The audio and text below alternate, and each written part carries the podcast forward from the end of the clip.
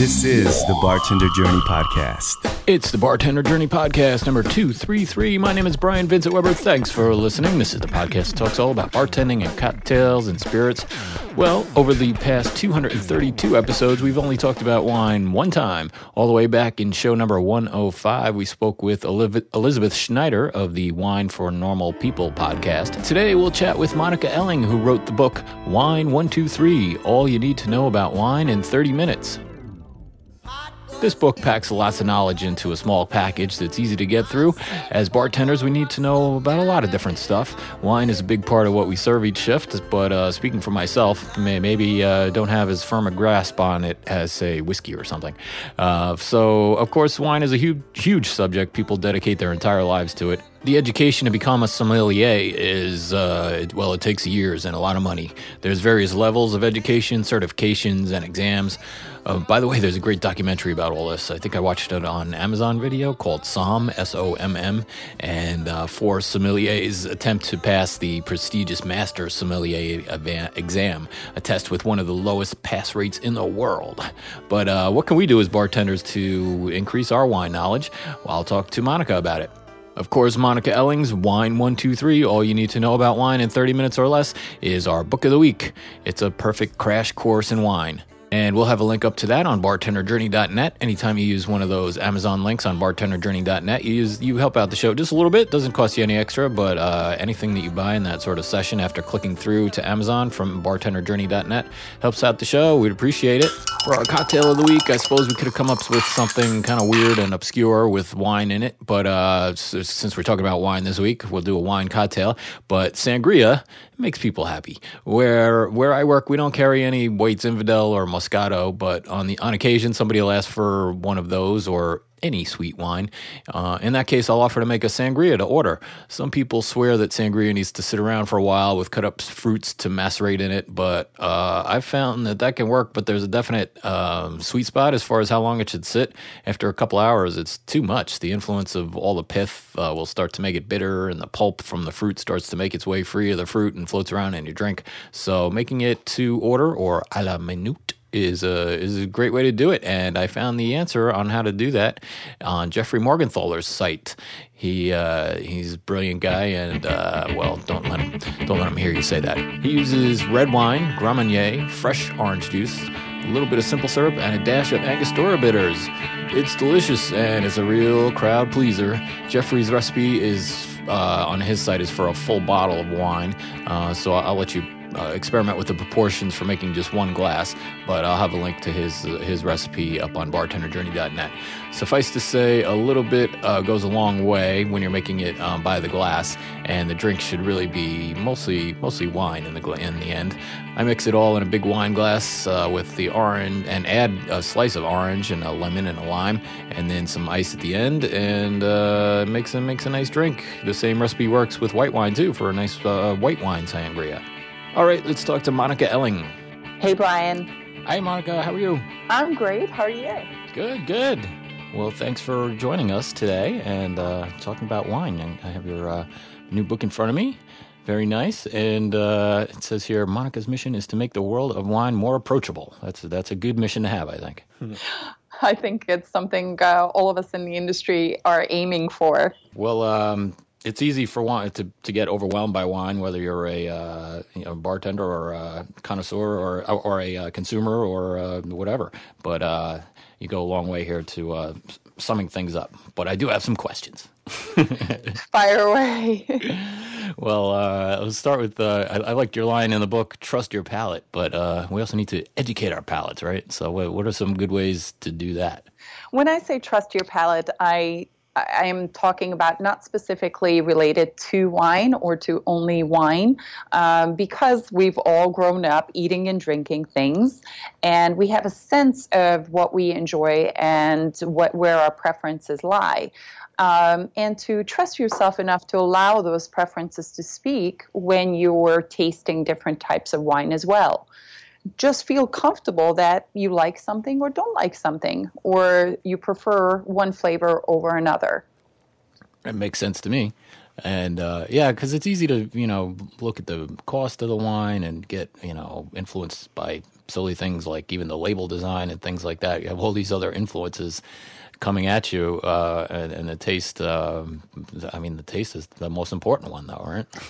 It is, but uh, it's not going to be the first thing that people will uh, jump to, uh, depending on where a purchase is made. So if it's off-premise or on-premise, um, the, the packaging actually does have uh, a clear message to uh, the consumer, to all of us, actually. Actually, and um, so that is that is a first step towards making a selection of what you like.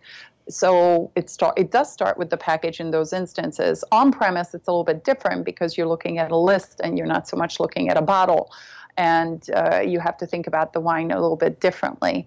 But in terms of how to educate your palate, uh, there's nothing that uh, can speak to that as much as tasting and tasting again and again, and not always um, going for what's definitely already in your comfort zone. You can't expand your your um, your appreciation in any way except for trying something new. So don't be scared. Just try something, and if you don't like it, acknowledge it, and and that's going to help you make better choices going forward. I like that, and there's a, there's a lot of opportunities um, to taste wine, whether it's uh, through, you know, as, as bartenders, we also we often have access to um, sales reps and things like that. But then even, you know, the, the local liquor stores might have, you know, tasting every uh, Thursday afternoon or something. Or and there's a lot of websites you can go to as well, I think, to find um, tastings, usually for free a lot of times, uh, right? Do you know do you know of any in particular? Um, there are also uh, all those, of course, and many, many uh, consumer wine events, and uh, people enjoy going to them. Uh, what we find is that uh, very often people are hesitant, even though they've already paid for the ticket to try everything. They're very hesitant to try something beyond their comfort zone. Mm-hmm. And I encourage people to push past that, because those opportunities are exactly what you want to find. Find so that you can experiment and make decisions about your preferences in a in a much better way. Yeah, yeah, that's funny. A couple years ago, you know, I wasn't really into Pinot Noirs, and uh, I, I thought, well, I don't really care for Pinot Noirs. Turns out, what I don't care for is cheap Pinot Noirs or bad, badly made Pinot Noirs. I love great, you know, really well-made ones are amazing. Well, and and that speaks towards any wine. So people can make up their minds based on one particular tasting of a particular varietal or a blend, and and immediately discard the category. Uh, when I'm tasting something completely novel from a region that I am a little bit less familiar with, or a new grape from a, a region that I am familiar with, um, oftentimes I, my first taste is just to provide a level of context. And I have to ask myself, okay, do I like or not like this grape? And and this particular variety, is it is it uh, speaking to me in a positive way? Or am I just not familiar enough with different winemakers who are uh, approaching it in a variety of ways? Um, and typically my answer, and, and I tend to err on this, is that I, I need to taste more of this grape from this region so I have a better context to decide, is it What is what is speaking to me? Do I just not like the way this particular winery or winemaker approached it, or I just am not comfortable with this grape? It's it's not something I would choose. So, I, and I have a specific example for this. Um, I spent years and years and years uh, being given this one variety. It's called Olasz Riesling in Hungarian, Italian Riesling in, or Welsh Riesling as it's referred to in the trade, um, by the very few people that actually consume this wine.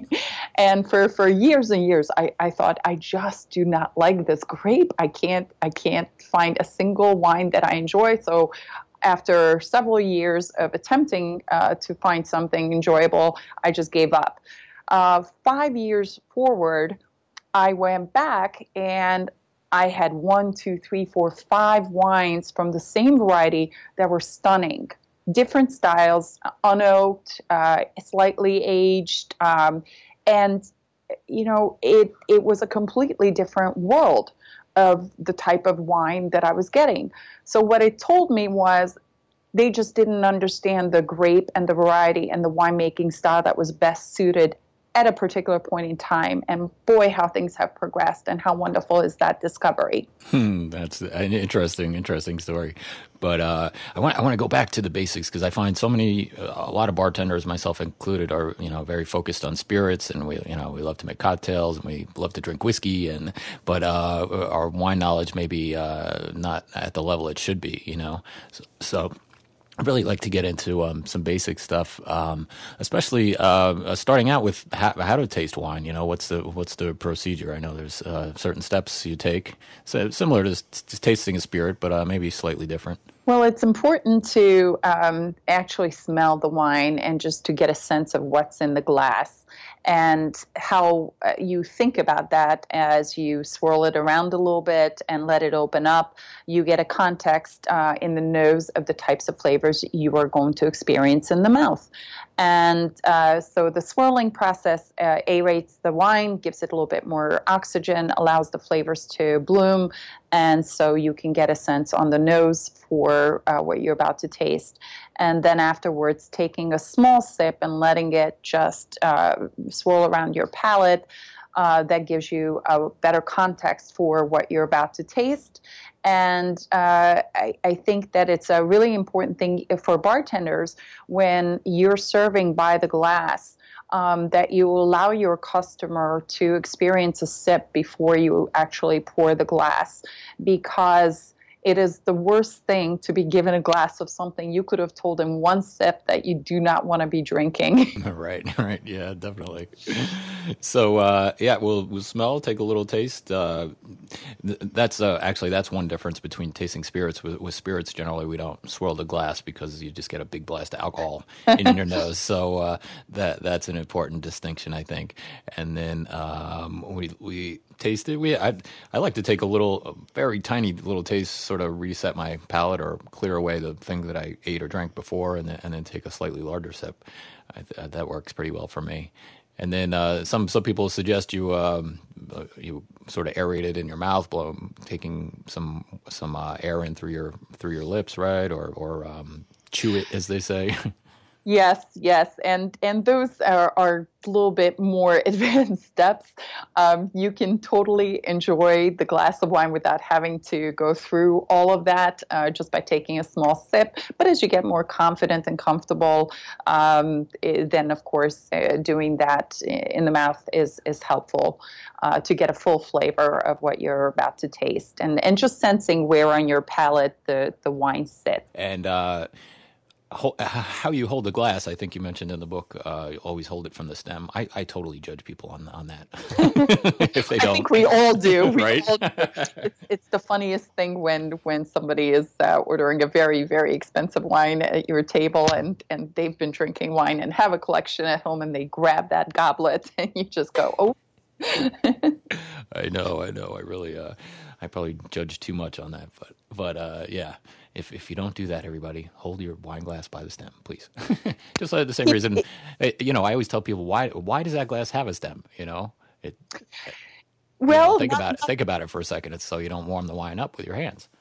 Exactly. Although uh, it begs to now point out to that there are stemless glasses in the marketplace, and uh, so while they're very practical, and they do have a good base and so forth, uh, and uh, l- probably less breakage um, on premise, the issue does become that the temperature will be changing as you're holding it. And there, you know, there's something to, to tradition as well, I think. Of course, always. Yeah, yeah. yeah. So uh, in your book, did I mention the title yet? Wine one two three, All You Need to Know About Wine in ninety Minutes or Less. Um, you you have a what you call the wow scale. Can you tell us about that?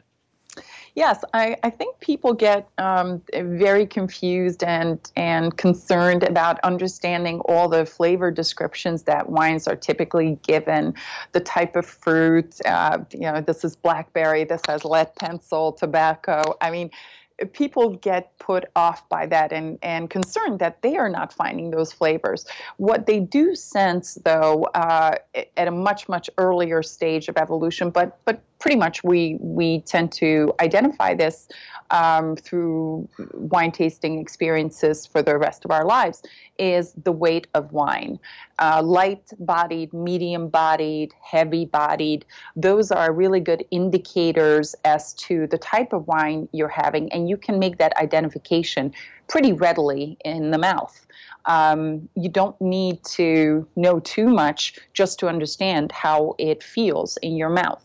And then when you gain confidence about saying, okay, well, now the last four wines I've had were all light-bodied white wines.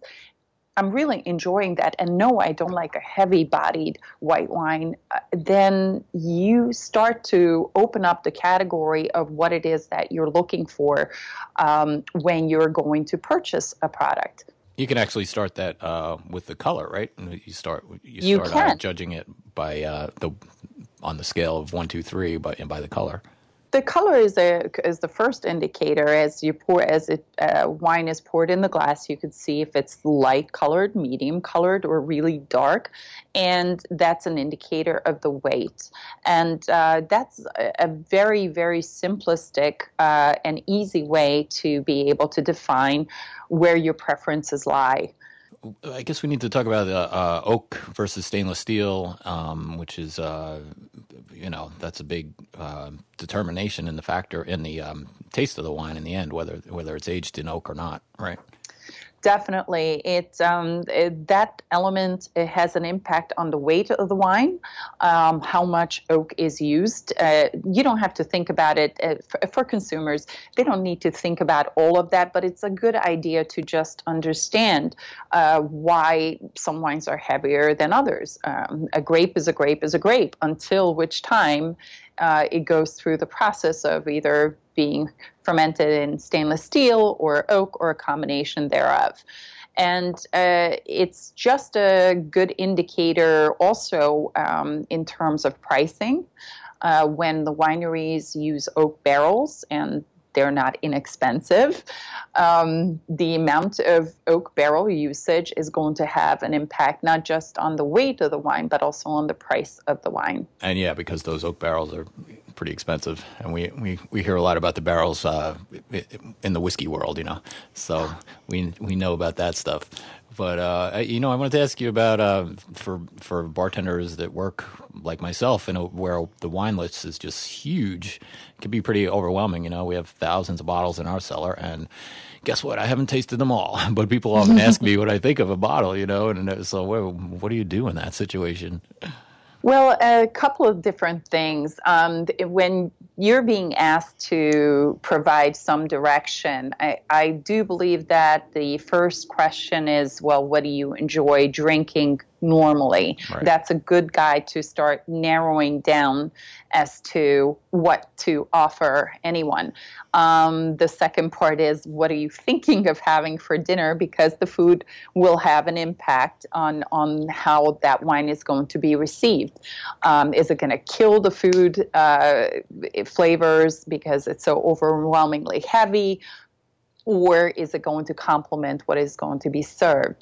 Um, so those are guidelines, and it's it's really a conversation. And I think I allude, or I, I describe in the book that that it is a two-way dialogue between the consumer and the team uh, at a restaurant, uh, so that you can better pin down what type of wines uh, would be appropriate uh, for for the person who's who's looking to have a wonderful experience. So while you may not know the specific wine, because some lists are thousands of wines, uh, you know, and and it's just overwhelming for anyone, you will know something about the category, um, or it's some it's a conversation to have internally uh, with your wholesalers and their sales team and and their um, education team, because their job is really to help you do a good um, you know sell through with their products. Yeah. and and and so and some of that is really uh, a conversation between you and the sales uh, team as much as it is between yourselves and the consumer looking to have a dining experience. Yeah, well, obviously it's a lot easier with the stuff we serve by the glass, you know, because we can actually taste it, you know. But the, when the when the wine list is so so big, and then you know somebody asks me, uh, you know, they say, I, I've already decided I want a uh, you know a Bordeaux from the right bank, and then what do you think? You know, like. Geez, this has just happened to me the other night. And I'm like, I haven't tasted any of those, I don't think. Right. Well, you know, it's also very important uh, that you you get to taste wines like that, and that your sales uh, force from the distribution companies brings you those types of samples uh, yeah. on yep. a regular, ongoing basis, because for you uh, to be out front of the consumer is super important. And like I said, it may not be the exact wine, but to, to know the category um, and to know a little bit about it uh, is always helpful. And that's a level of internal training uh, that is ongoing. Um, but one thing that, you know, just getting back to the weight of wine, uh, if a customer uh, describes that they enjoy uh, Cabernet and they drink California most of the time, and it, all of a sudden they're asking you to make a reference of something different, but within the type of wine that they would like.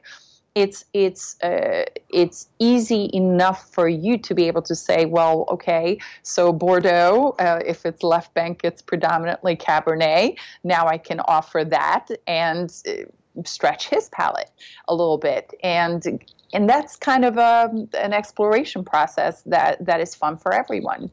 Yeah, I'd love to get into those. Um, just it, it is a little bit of a generalization because, of course, in, in Europe, uh, normally the wines are not named by the grape. They're named by the region, right? But but we can say that, um, and you mentioned in the book, uh, if somebody enjoys American Chardonnays, they should probably – it wouldn't be a big jump to go to a white Burgundy because it's predominantly Chardonnay, right? It is, and and so I, I have this uh, very quick test with people, um, and uh, we talk about this all the time. I, and and I, we just did a, a wine event uh, this weekend. There were you know a thousand people there, and I must have asked the question a hundred times.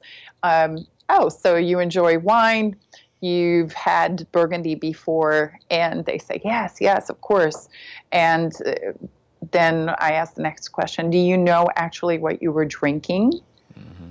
And the answer was zero percent new. Yeah. So everybody was baffled. And how, why are we making this so complicated? If it's white Burgundy, it's Chardonnay. If it's red Burgundy, it's Pinot Noir. So all of a sudden, the light bulb goes off, and now they can feel confident in going to a store and picking up a Burgundy, or at a restaurant and picking out a Burgundy and understanding it and knowing what they're having. And I, I think my book is just trying to distill down to some key elements of knowledge that will make people more confident. It's not everything you need to know about wine, but it's a lot of the critical elements that'll help you feel uh, better about making choices. Right. And just to expand on that, uh, the, the Cabernet uh, will relate mo- mostly to a um, Bordeaux. And you can get some clues from the bottles, actually, because generally uh, um, the Bordeaux bottle will be uh, shaped in the same way as a Cabernet, which is sort of straight with a shorter um, neck, right? And then the Correct. Pinot Noir and the Burgundy have that uh, more slowly sloping neck. And uh, I think you can take some clues from that. Exactly. And um, so the same with wine glasses, uh, and this is something with on-premise and service uh, I I always look at when when I'm having a nice bottle of wine. Are they going to match the uh, glass to the wine uh, style that I'm having? So is it supposed to be in a Burgundy glass or a Bordeaux glass? Because the aromatics of how the wine plays out Um, will be greatly affected by that. And uh, it's a surprising but fun test to do at home with two different types of glasses, and just pouring it into, pouring a Pinot Noir, for instance, into a Bordeaux glass and into a Burgundy glass will give you very different aromatics. Oh, that's a good idea. I'd like to try that, actually, because I always, I always say, ah, how much, how much of a difference is it really going to make? But uh, that's a good idea to try them side by side. I like, I like things like that where you, you taste things that are the same except for one variable, you know, Uh, we do that. I do that with cocktails a lot. Well, uh, we can talk about the uh, the labeling a little bit. Actually, I poured myself a little wine and one for you. Here you go. Cheers. Cheers. I, so I have a wine here that I really don't know much about, um, and I'm just wonder if you could help me through the label, because the, the label often has a lot of information that um, is helpful. On the other hand, I don't know what it all means. So I guess the name of this wine is Vivanco, and it's from Rioja. So that's Spain. That's Spain, right? That it is. And uh, then it says V I U R A. I have, I have no idea what that means. And it says Tempranillo Blanco. So I know Tempranillo is a grape, right? Is is the other one? A, is that a grape? V I U R A. Yeah. How do you how do you pronounce that? Viura. Viura. Okay. Viura. Okay. And then there's one more grape, Ma- Matura. Nope. M A T. Maturana. Yeah. Blanco. Uh, okay. And then Blanco. Yes. Blanco. Yes. Yeah. So so this is a there. white Rioja, and it's yeah a lot going on, and uh, it doesn't help the American consumer who wants some complete clarity. Um, but what's good to know in this particular case, first of all, when you open up the wine and you pour it in the glass, it's going to be a straw, pale straw yellow. So mm-hmm. it's going to be at the lightest end of the spectrum. Uh, these three varieties are from Rioja, Spain. And interestingly enough, most people are aware of Rioja and think of red wines, but yeah. of course they make stunning white wines and rosés, rosados. But people can't actually tell you, just like with Bordeaux, they can't tell you what's in a Bordeaux. They can't tell you what's in a Rioja. No. And now to confuse matters, now there's a white Rioja as opposed to a red Rioja. So uh, the wine world is not making life simple at all. And so in terms of clarity for this particular wine, it's a blend of three white wines. Uh, white varieties coming from the region of Rioja in Spain, and there it, it makes for a very light, crisp, aromatic, fresh white wine. There is no uh, barrel aging on this at all, and it comes from a, a leading producer named Vivanco. The uh, Rioja categorization on the red wines, uh, the core grape of Spain is Tempranillo, and it's a red grape. In this particular case, you have a Tempranillo Blanco, so a white version of the grape, which this particular winery has taken a lot of effort to resurrect. And uh, but on the red side, on the flip side, there are differences in aging between uh, Rioja. So Rioja uh, Crianza is aged less, uh, Rioja Reserva is aged more, and there are definite guidelines. But I don't want to get too caught up in all of this, because mm-hmm. that's not that's not what is important to me in terms of the consumer experience. And and I think wineries, as we are moving on into a brave new century here, where we need to think about how our wines are going to be selected by consumers, we need to do a better job of defining exactly what is inside the bottle and say light, aromatic white wine, which will help enormously in uh, sales. Oh, that's a good point, because you are see, you are starting to see the European um, producers put Uh, maybe in very small letters on the back, like this one. Actually, it's very small. Yes. It's kind of hard to read, but it tells you exactly what the what the um, proportions are of the different grapes. So, um, and I noticed that on a bottle, I bought a bottle of um, Bordeaux today, and, and same thing. It told, it did tell you the exact proportions. So that's that's at least some information that you have. You know, some talking points to talk to your uh, guests with, and uh, so you have something. But I like that idea of giving it um, some descriptors rather than just the just the plain facts. Exactly. And we encourage our clients, our suppliers. We work with wineries from around the world. We encourage them very much. And, and it's a it's an evolutionary process because uh, of the history in all these regions and how they've communicated or not communicated um, anything uh, on these labels in the past. For producers to today really think about identifying in a clear and impactful way what's in the bottle so that the consumer Consumer doesn't have to think too much, because the reality is, given two wines on a shelf, one that says what it is, the other one not giving any clue whatsoever, um, the consumer is going to make the choice for something that's easy. While they want to explore and really uh, learn and have fun with it, particularly today's millennials who have a uh, wonderful context uh, because they grew up with wine in their homes. Um, they are looking to explore and to experiment. They're not looking for that process to be difficult. Right. give me, give me everything you know about that wine in ten seconds. yeah, why, why that long? yeah, I could be drinking it by then. exactly, exactly. So, well, I, actually, I do have a uh, red Rioja here as well, and uh, so that's um, it says it's this red wine is the result of careful selection of estate-owned vineyards planted with Tempranillo. That sentence doesn't make a lot of sense to me. Planted with uh, Tempranillo. I don't get that. Yes.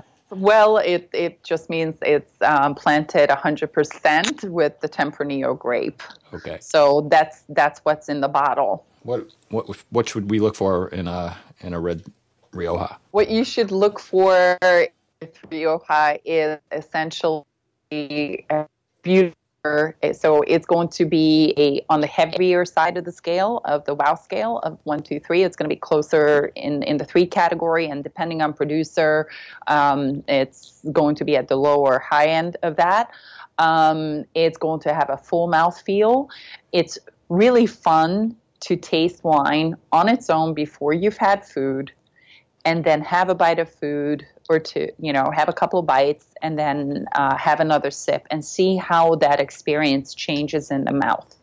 Yeah, that is interesting. And uh, yeah, we, I want to talk about food tasting, but actually this this wine's delicious. Yeah, it is um, full-bodied in that it has some um, yeah some weight in your mouth, actually. And I, I slightly a little higher sugar content, especially compared to that white wine I was just drinking, but um, I would think that, that uh, a little more sugar will give it a little more weight in your mouth, right? It will. It'll give it a fuller mouthfeel, uh, no doubt. So, um, again, consumers are not going to be thinking about, you know, sugar, residual sugar, and, and all these elements. They're just going to think about, do I like it? Do I not like it? Why do I like it? Uh, how do I get more of it if I do? so, so we do want to we do want to keep it relatively simple in, in that way, because you can you can, wine is such a vast and changing um, topic that you can be going all all your the rest of your life looking at uh, updated information on everything, right, right. and get completely lost. So I know that's what that's why I like to um, bring it up on my show every once in a while. I should probably do it more often, but you know, we're like I said, we're so focused on cocktails and other things, and the, and this is just a giant world that we also need to know about. And uh, but but we can't spend that much time. We're not, you know, we're not sommeliers, that's for sure. So so uh, yeah, food pair, food pairings they're uh, a little bit mysterious and and quite subjective, I would think, right? But are there some, some rules of thumb we can follow? The easiest, um, the easiest way to think about food pairing uh, is uh, is this, I, and I make a reference to this with one, two, and three.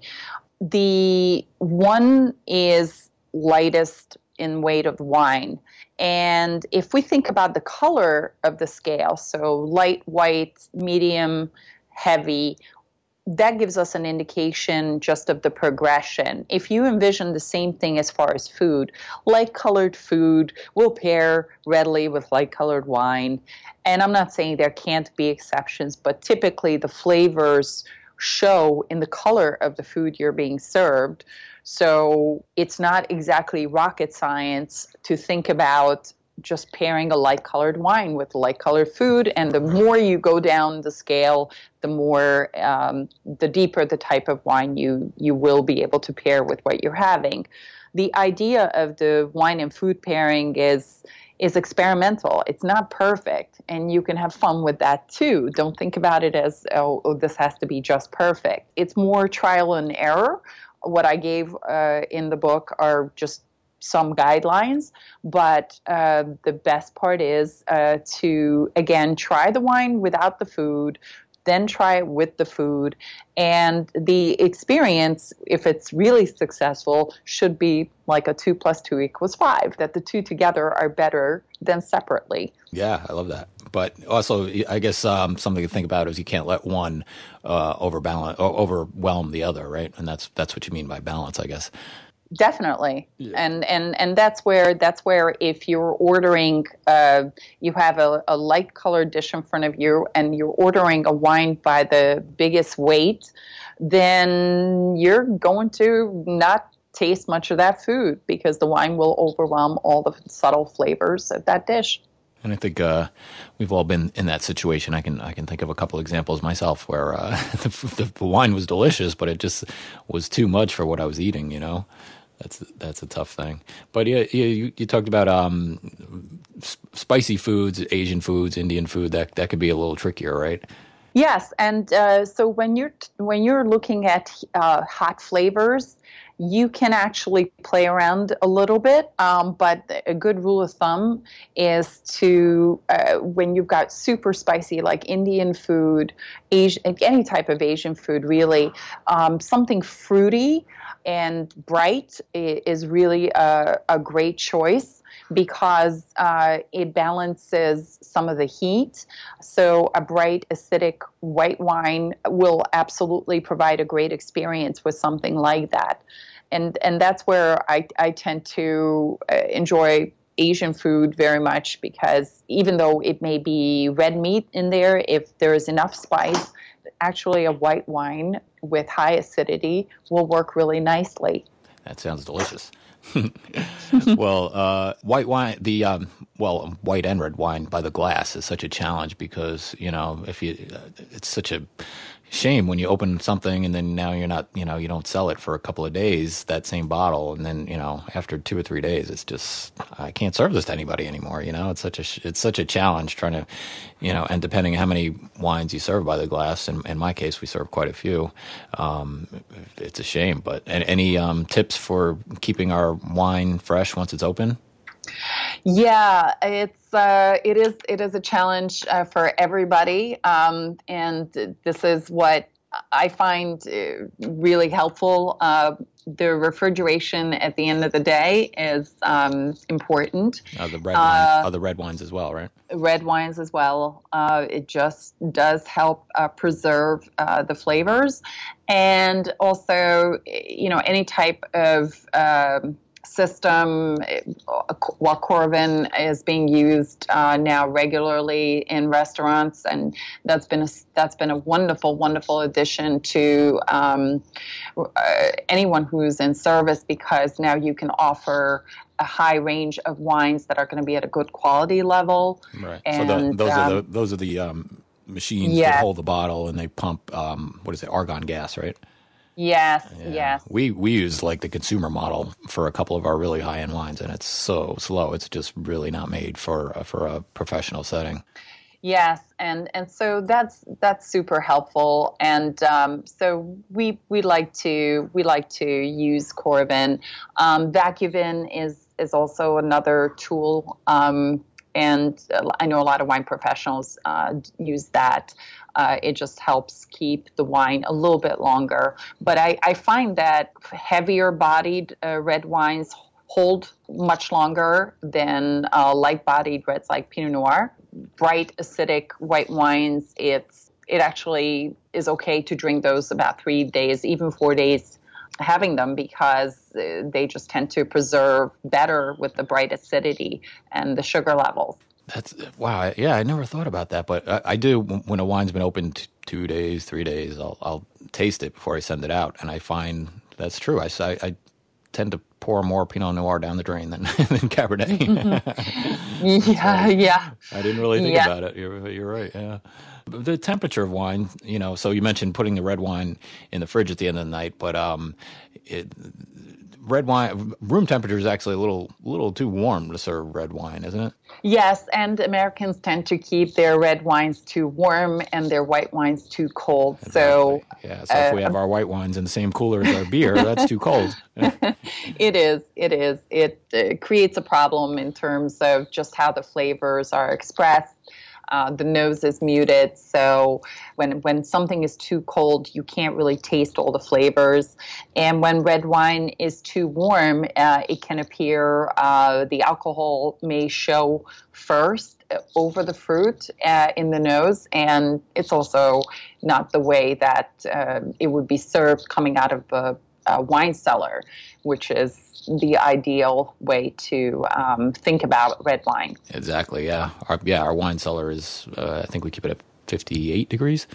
And uh, that's, yeah, sixty degrees. That's about the right temperature for a red wine, yeah? Yes, yeah. yes. Oh, what about uh, letting wine breathe? How, you know, how much? How do we? How, how do we think about that? Obviously, that's not something we think about with um, wines we serve by the glass. But um, I guess a lot of older, you know, well, guests will ask for it. You know, to, for their wine to be open half an hour, or maybe they might even call ahead of time and ask for it to be open an hour before they show up. So, um, h- how should we think about that? It's it's really helpful to have wine decanted and opened, but not, you don't need to do that with every wine. There are only certain wines that really require it. And most wines are fine uh, just being opened five, ten minutes, and also having them poured in the glass and swirled around. That allows for the oxygen to enter the wine and to start showing its, um, you know, the actual flavors and colors and nose all start to show with a little bit of aeration. Right. So it, so the wine is, uh, I guess, oxidizing a little bit, right? Which a little bit. A, a little. But it, and, and so that'll affect the wine. Will it um, reduce the, the tannins or um, change the acidity over time? Yes. Well, what, what it will do is it will just allow uh, the flavors to express better. You certainly don't want to get caught up with thinking about oxygenation. It's it's not quite that, because that can turn uh, wine into off flavors, and that's not what's really happening in the glass. Um, what what it does allow, though, is for everyone to have a better experience, just starting with the nose of the wine and into the mouth, and with um, what happens as the flavors start to blossom. Right. And that's the uh, the enjoyment is the whole thing. That's what we're trying to get to, right? That's that's what matters. Yeah. We can talk about all these details, but do I like it? Do I not like it? And how do I repeat the experience and at the same time be able to try and experiment with things that I can have fun with? That's it. That sounds great. So just uh, tell us quickly about yourself. You, you've worked as a wine importer, or marketer, educator, and uh, you've done a lot of different things in the wine business, eh? Yes, and uh, I, I do come from a traditional marketing background. Um, I've done a decade of international trade, so I've had the experience of working internationally, and um, I fell into the wine business, as so many of us do, uh, and uh, it's been a wonderful, wonderful experience. I've been on the supply side, distribution side, import side, and I run a marketing agency where we work with brands from all over the world. That's great. Well, thank you so much for sharing your knowledge with us. I, I learned a lot, and I hope uh, our listeners did as well. And I hope to um, share a glass of wine with you one day. Absolutely. None of this virtual stuff. That's right. Thank you so much, Brian, for having me today. Thank you, Monica. I really appreciate it. Cheers. Take care. Great information there. I would encourage you to find a way to sample as much really good quality wines as you can, whether you go to in- industry wine events or get your suppliers to taste you on some great wines. I think it goes a long way to increasing your awareness of wine. Of wine. Drinking really good wine, for one, can get you excited about it about, and uh, just helps you learn about the nuances. Where I work, I often open bottles uh, for our guests when they order a full bottle. I open, I go out on the floor and open the bottles uh, a lot of times. Uh, you know, I work in a private club, so talk about regulars. Everybody's a regular. I get to know people pretty well. But uh, anyway, if somebody orders a nice bottle of wine that I haven't tried before, I'll drop a hint, and they'll usually say, get a glass and pour yourself a taste. This is even more true when somebody brings their own bottle and we're charging a corkage fee. They're proud of the bottle they picked out and happy to share it. I tasted some pretty awesome nineteen eighty-nine Bordeaux this way just this past weekend. But uh, I think this can work for you too. I mean, whether it's uh, regulars or or not, you know. So if you if you have the uh, if you have a nice friendly um, relationship with people or with your guests, or uh, if the mood seems right, you know, give it a try. Drop a hint. Maybe they'll offer you a taste. Stand by for our toast, but first I'll remind you, my name is Brian Vincent Weber. Thanks for listening. Follow us on Instagram at Bartender Journey, and on Facebook you can search for Bartender Journey and like that page, like it. Hey, if the show's helped you out at all or entertain you or whatever, and you'd like to see it continue, please consider leaving a little something in our tip cup at bartenderjourney.net slash tip cup. You can support this show and help keep the lights on and the audio flowing.